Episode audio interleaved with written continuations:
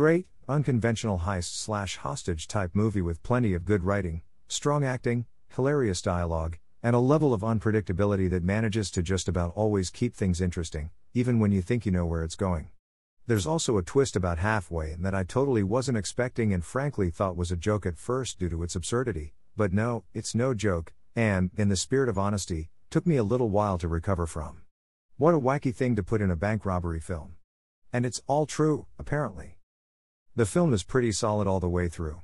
It's not a particularly deep or unique story at first, but I liked how it slowly becomes about a number of different things, most significantly, social injustice, of all kinds, even stuff you wouldn't expect from a film that came out in the 70s.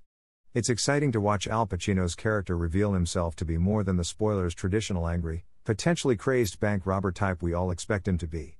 And spoilers. And yes, the twist is jarring, at least it was for me who had no idea one was even coming.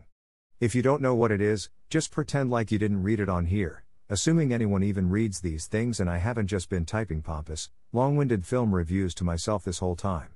Wouldn't surprise me. But yeah, the twist is shocking, especially because it seems so absurd at first. It turns several stereotypes on their heads, and it does so brilliantly.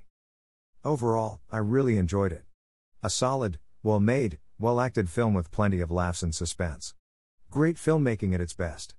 The plot is a little absurd at times, specifically that one twist I keep hinting at about halfway through that I refuse to reveal under any circumstances whatsoever, not even under threat of torture. Never, you hear me? Hey, screw it, spoilers. Pacino's character is gay and is robbing the bank to pay for his lover's sex operation. And spoilers, what the hell? Talk about wacky and unexpected. You couldn't make this stuff up if you tried, or so is the case here since the film is based on a true story. I just couldn't get over how crazy that reveal was. Ballsy, man. Anyway, watch it. Great film.